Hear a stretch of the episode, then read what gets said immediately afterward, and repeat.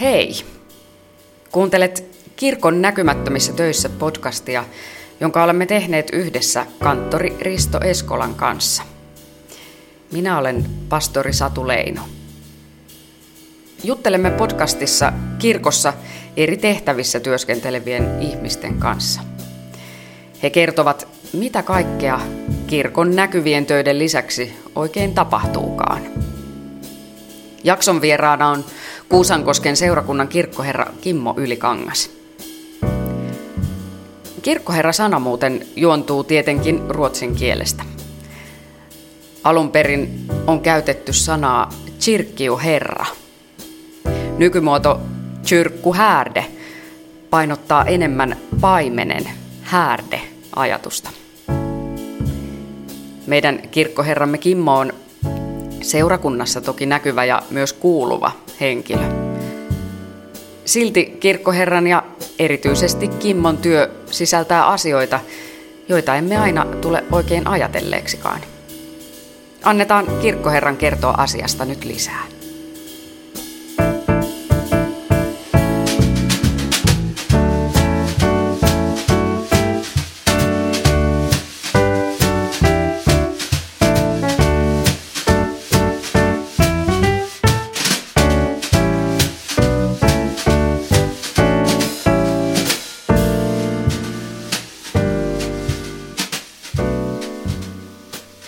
Tervehdys Kimmo Ylikangas. Sinä olet Kuusankosken seurakunnan kirkkoherra.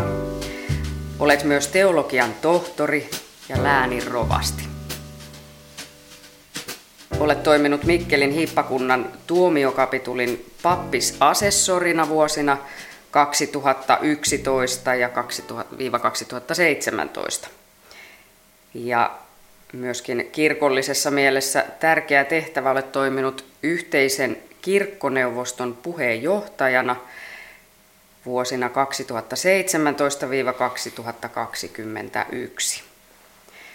Tässä on jo aika monta tehtävää ja titteliä.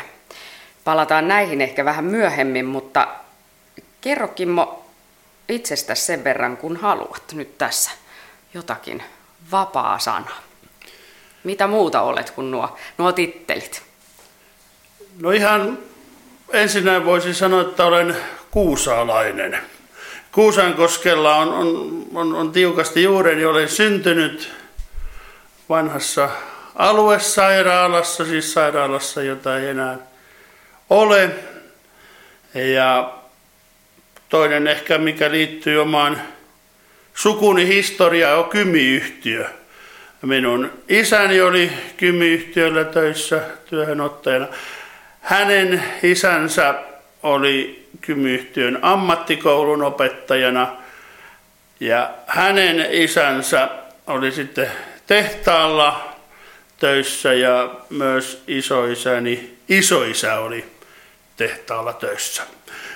Valitettavasti nyt itseltäni tämä katkesi tämä ketju, mutta sen verran on sanottava, että sisareni oli yhden kesän, kesätöissä kymyyhtiöllä, niin voi sanoa, että sitä on ollut viisi sukupolvea ylikankaita kymyyhtiöllä töissä.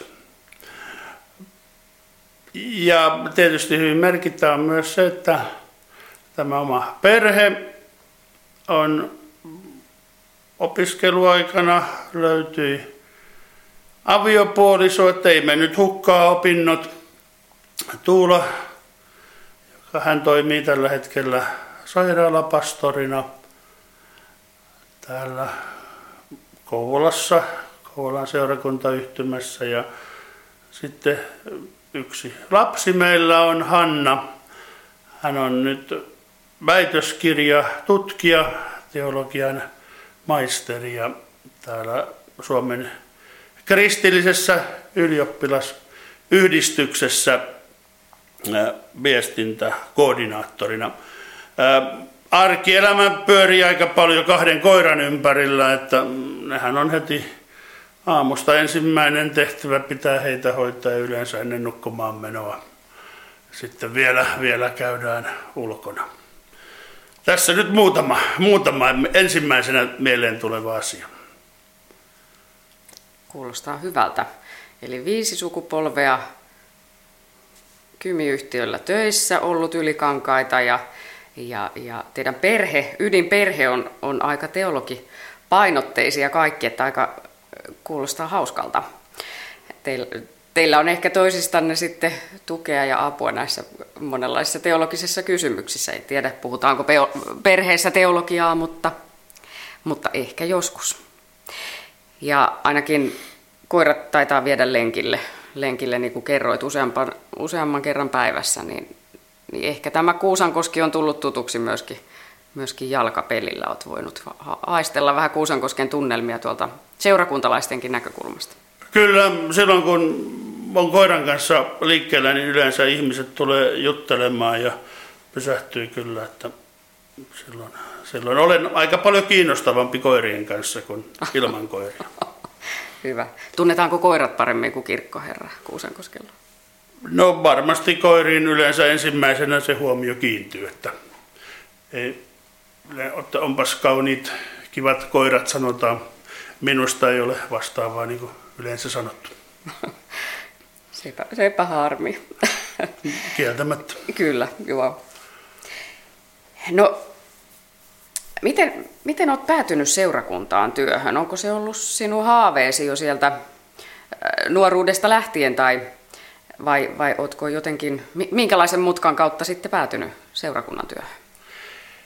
Kyllä vuonna 1979 olin Pytynlahdessa rippikoululeirillä ja sitten tämän rippikoulun leirin jälkeen aloin aktiivisemmin osallistua seurakuntanuorten toimintaa. Ja kyllä tämä nimenomaan tässä seurakuntanuorissa toimiminen oli se, mikä sitten vahvisti ja innosti tähän, tähän uraan, että lukiossa sitten oli jo varma, että nyt, nyt tuota, haluan papiksi.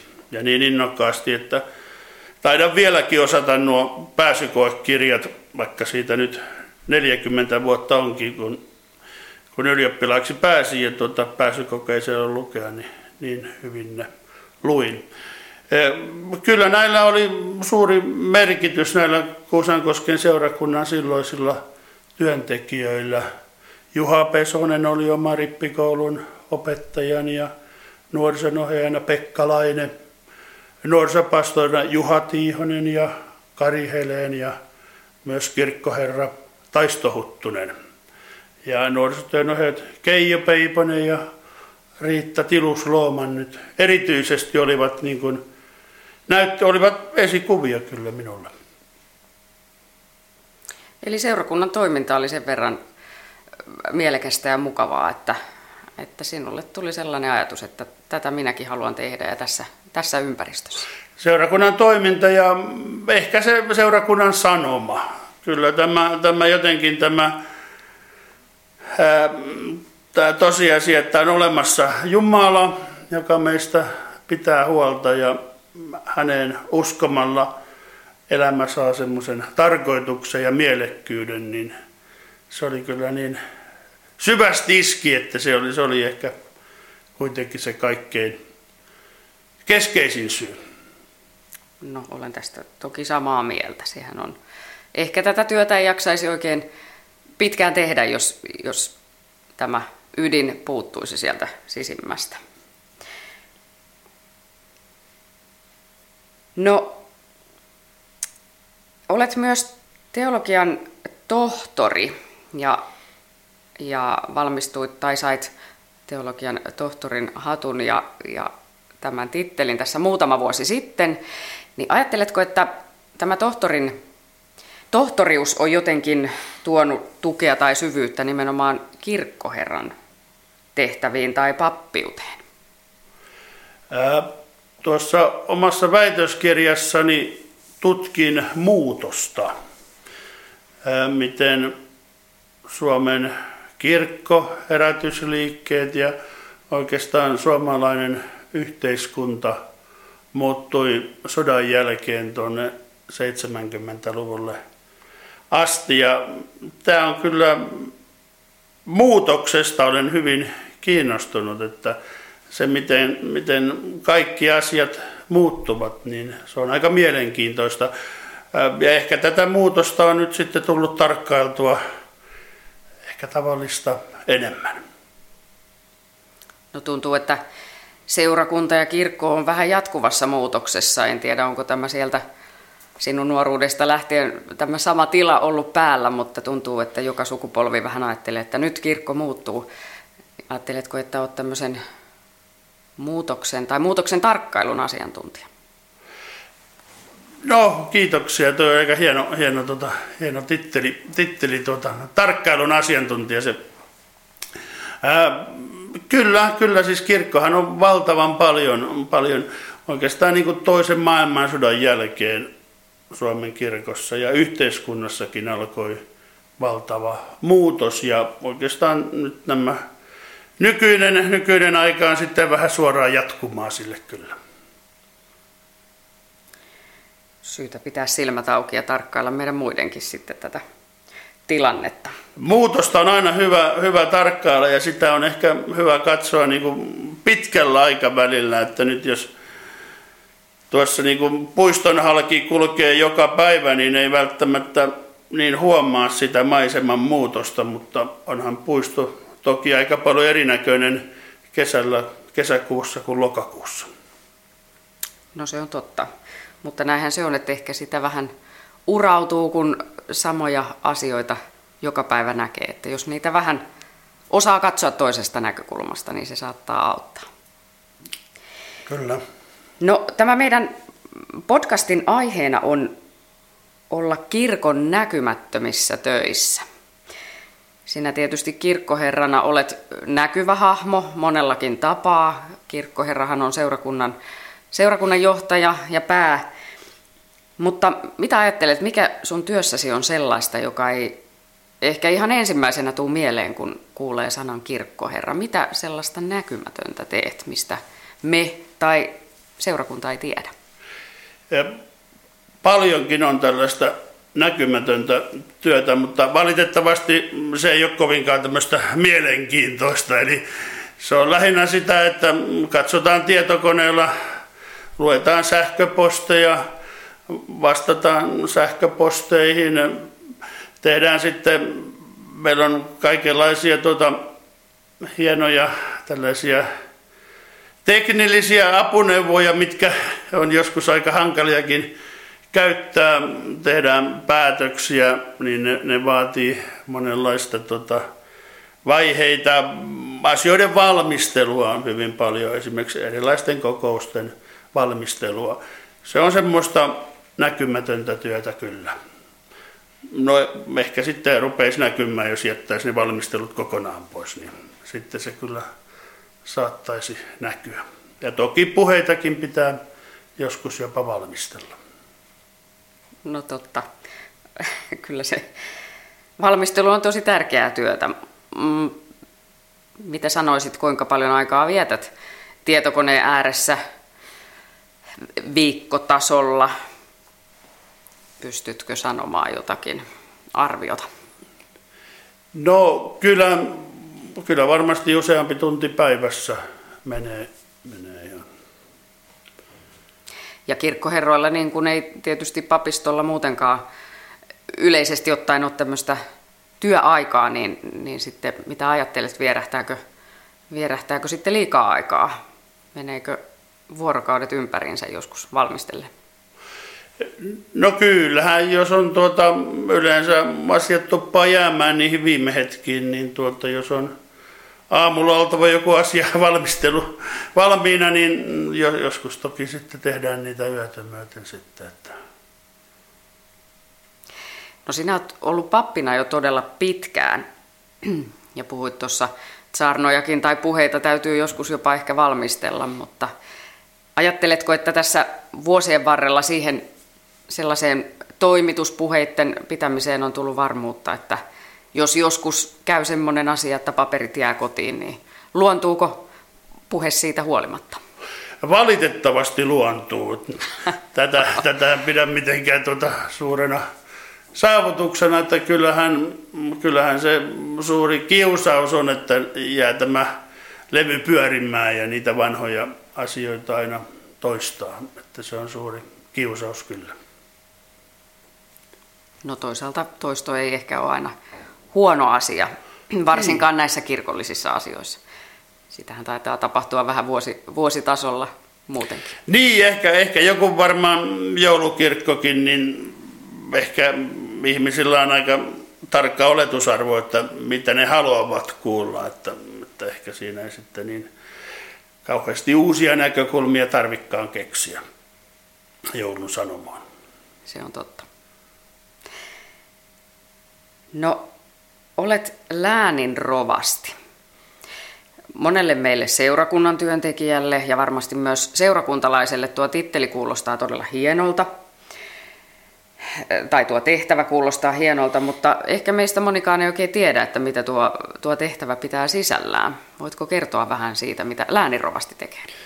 Kysymyksessähän on vanha, vanha tuota, kirkollinen, kirkollinen titteli ja mm, se on läänirovastihan ei ole mitenkään toisten kirkkoherrojen esimies. Hän on niin kuin aina rovastikunnan alueella yksi kirkkoherroista, nykyisin piispa Tuomikapituli määrää neljäksi vuodeksi kerrallaan. Hänellä on tällainen valvonta, valvontavastuu sitten seurakuntien toiminnasta. Meillä on kyllä tämä Kymenlaakson rovastikunta on niin hyvässä, että mitään semmoista suurta kyttäystä ei kyllä tarvitse, tarvitse ylläpitää, että hommat hoituu. Ää, muutama vuosi sitten Mikkelin hiippakunnassa tapahtui tällainen rovastikunta uudistus ja muodostettiin Kymenlaakson rovastikunta. Eli näistä rovastikunnista tuli maakuntapohjaisia. Eli Kymenlaakson rovastikuntaan kuuluu Kymenlaakson seurakunnat. Ja ää, nyt kun tämä hyvinvointialueet perustettiin, niin, niin nehän on samalla lailla maakuntapohjaisia, niin tässä tuli semmoinen hyvin merkittävä yhteistyökumppani, että rovasti on se henkilö, jonka vastuulla on sitten yhteydenpito esimerkiksi hyvinvointialueelle ja hyvinvointialueen johtoon. Kymenlaaksohan on erinomainen, erinomainen hieno maakunta. Ehkä meillä haasteena on se, että Kymenlaakso taitaa olla Suomen maakunnista ainoa, jossa on virallisesti kaksi maakuntakeskusta. On Kotka ja Kouvola ja tämä tietysti hieman, hieman aiheuttaa sitten jännitteitä. Ja ajattelen, että näin niin kuin Kymenlaakson rovastikunta voisi olla osaltaan rakentamassa tällaista hyvää kymenlaaksolaisyhteishenkeä. No ehdottomasti. Yhtenäisyys ja yhteishenki on aina, aina hyvästä, Kyllä. tietysti. Ja onhan meillä paljon paljon samaa myös tämmöistä tehdas, tehdasmateriaalia löytyy Kouvolan alueelta ja myös Kotkasta, että paljon on ehkä yhteistä.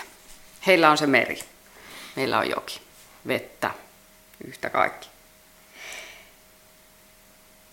No, tuossa aluksi oli puhetta siitä, että olet toiminut myös pappisasessorina tuomiokapitulissa. Kerrotko vähän siitä lyhyesti, mitä, mitä pappisasessori tekee? Pappisasessori on osa tämmöistä tuomiokapitulin kollegiota, eli tätä päättävää elintä, joka sitten näitä hiippakunnan asioista päättää, papiston asioista ja muista. Lisäksi pappisasessori on mukana piispan tarkastuksissa, hänellä on omia tehtäviä ja yksi niistä ehkä mielenkiintoisimmista kohdista omassa asessorikautena oli se, että tuohon aikaan vielä asessorit osallistuivat piispain kokoukseen. Eli, siellä, eli kokoukseen, missä oli piispat ja yksi asessori sitten jokaisesta hiippakunnasta, niin tämä oli aika mukavia, mukavia kokouksia kyllä. Pääsi ikään kuin kärpäsenä vähän kattoon, vaikka olikin aika näkyvästi ehkä paikalla. Kyllä, kyllä. Oli, oli, että ihan oli ja vielä, vielä tota, jopa sama ääni, ääni oli tuota kaikilla äänestyksissä sitten, että nythän sitten muutettiinkin, että tuota, nykyisinhän ei asessorit enää kuulu tähän piispain kokoukseen. Ja puhuit hiippakunnasta. Hiippakunta on eri asia kuin rovastikunta. Hiippakunta on paljon laajempi, eikö vaan? Kyllä, Mikkelin hiippakuntaan kuuluu Kymenlaakson maakunta, Päijät-Häme, Etelä-Savo ja Etelä-Karjala. Aivan, eli huomattavasti laajempi. Kyllä. No sitten vielä tuo kirkkoneuvoston puheenjohtajuus. Mitäs, mitäs se tehtävä pitää sisällä? Kirkkoneuvoston puheenjohtaja on aika hyvinkin keskeinen henkilö, että hänen vastuulla on tällainen niin kuin seurakuntien välinen yhteistyö täällä ja yhteistyö niin kuin seurakuntien ja ää, seurakuntayhtymän kanssa. Ja siinä on, siinä on aika paljon valtaa. Esimerkiksi kaikki viranhaltija päätökset tulee yhteisen kirkkoneuvoston puheenjohtajalle tiedoksi ja hän voi sitten tarvittaessa nämä viedä uudelleen käsittelyyn. Aivan, eli siinä on aika, aikamoisella tuolilla saa istua. Niin, että kaikki päätökset, mitä yhtymässä tehdään, niin hän kyllä niistä joutuu kantaa vastuun, että on, on ollut sitten mukana. Niin. Todella. Se on hyvä muistaa, että jos on valtaa, niin sitten on myös aina vastuu liittyy siihen hyvin, hyvin tiiviisti. Niin, yhteisen kirkkoneuvoston puheenjohtaja ei voi oikein arvostella yhtymän toimintaa, koska hän on siitä itse vastuussa. Olisiko joskus tehnyt mieli arvostella?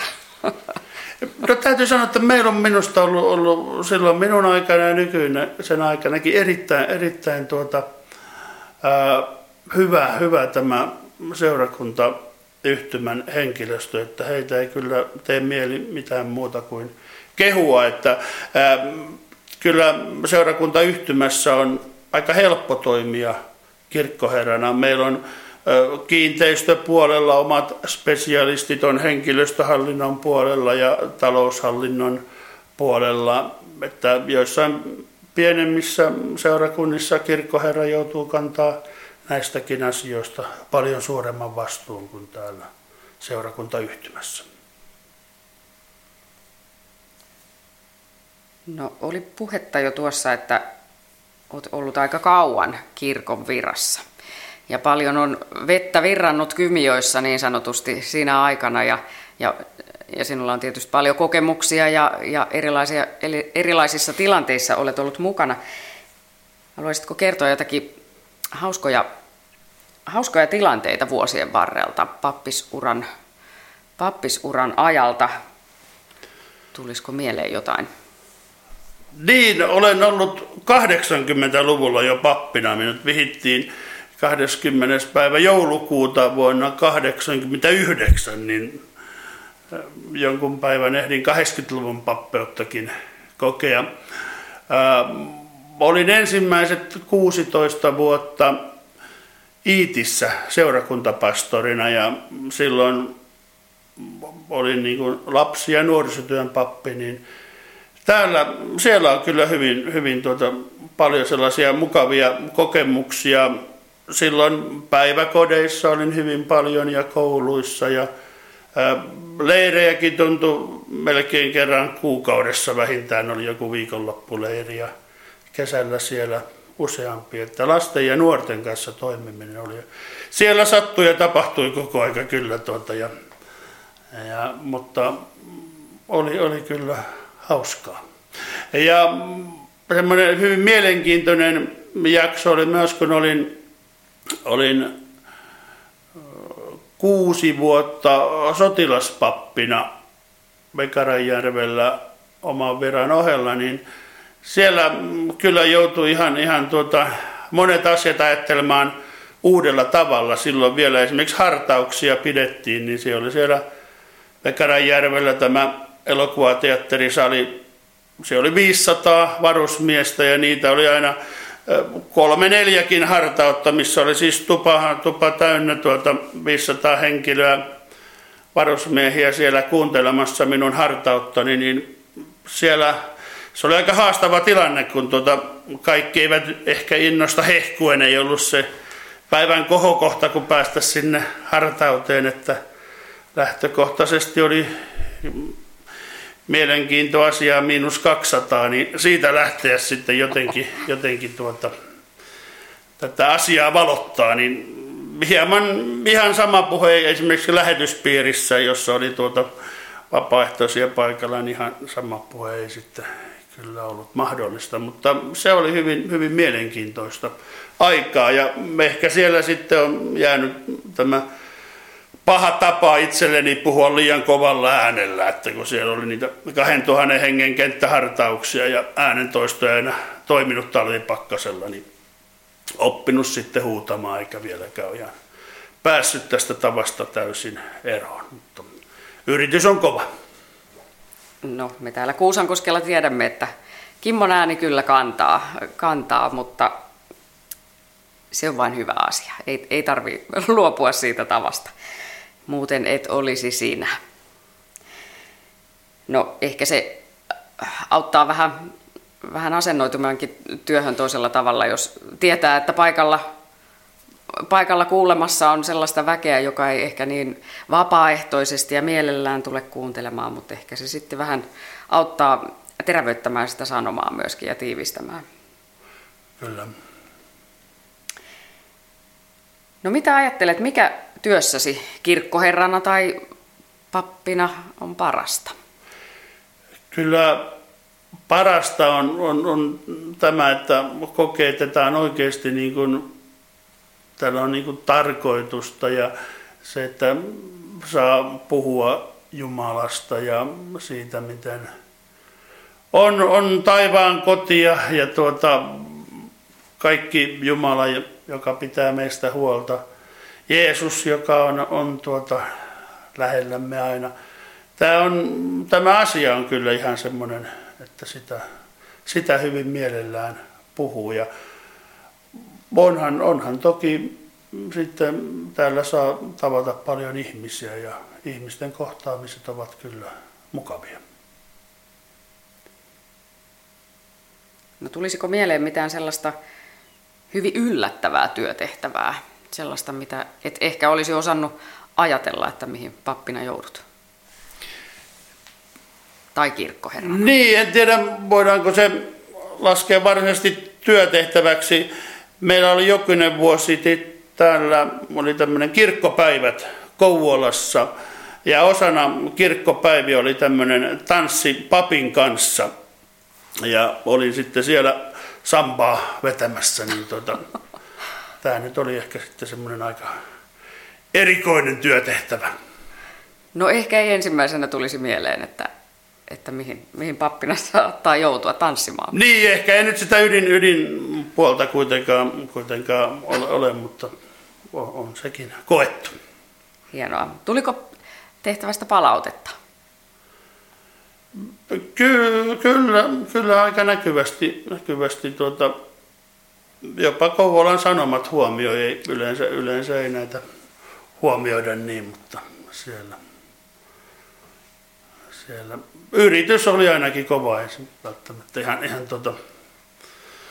tota, maailmantaso ollut tämä tanssellinen puoli, mutta yritys oli kova ja oli erittäin hyvä opettaja minulla sitten täällä Terpsikerhosta. Niin. Aivan, paikallinen, paikallisia osaajia Kyllä. Mukaan. Hyvä. No mitä kirkossa tehtävää sellaista näkymätöntä työtä haluaisit enemmän tuoda esille? Kyllähän meillä seurakunnissa, niin kuin Usankosken seurakunnassakin muualla, tehdään valtavan paljon näkymätöntä työtä ja ehkä ihan ensimmäisenä tulee vapaaehtoisten tekemä työ. Se, miten he monin, monenlaisissa tehtävissä palvelevat. On, on keittiötehtäviä, on leipomista, on, on monenlaista maista, mikä usein ei ehkä sillä lailla tule esille, mutta ne, ne on ruokaa yleensä ihan, ihan itsestään tule, että sitä on jonkun, jonkun valmistettava. Ää, erilaisia tiloja kun laitetaan, niin ää, vapaaehtoiset tulevat mieleen. Ja toki myös työntekijät tekevät paljon semmoista näkymätöntä työtä sitten nimenomaan tilaisuuden valmisteluun liittyvää. Nämä on niitä, mitä suuresti kyllä arvostan, arvostan ja tiedän, että se on hyvin pyyteetöntäkin kyllä, mitä tehdään, että ilman näitä vapaaehtoisia ei kyllä hyvin monet asiat jäisivät toteutumatta. Se on totta. Olen kyllä ihan samaa mieltä. Vapaaehtoiset tekee todella tärkeää työtä tässä seurakunnassa ja se toki näkyy, mutta, mutta on osittain myös sellaista vähän taustalla olevaa ja näkymätöntä. Siinä pöydällä on nyt ö, muutama lappunen. Jos poimit Kimmo siitä yhden lapun ja, ja luet sen kysymyksen ja vastaat siihen. Tämä on nyt tämmöinen yllätyskysymys. Joo niin, otetaan kauimmainen. Lempivirsi. No niin, sehän olikin. Saa, saa vähän aikaa miettiä toki. Sanoisin, että se on Käy kohti isänmaatansa, tien kaidan matkalaiset.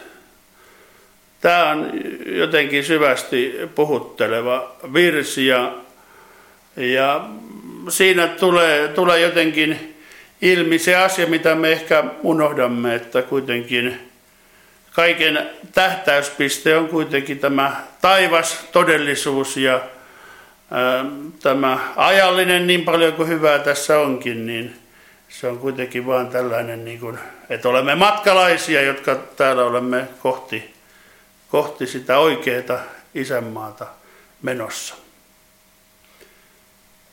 Se on semmoinen vaikuttava, vaikuttava körtti, körtti virsi. Kiitos Kimmo. Kiitos, että tulit, tulit tänne haastateltavaksi ja kiitos näistä ajatuksista. Ja oikein hyvää päivän jatkoa ja siunausta sinulle. Siunausta.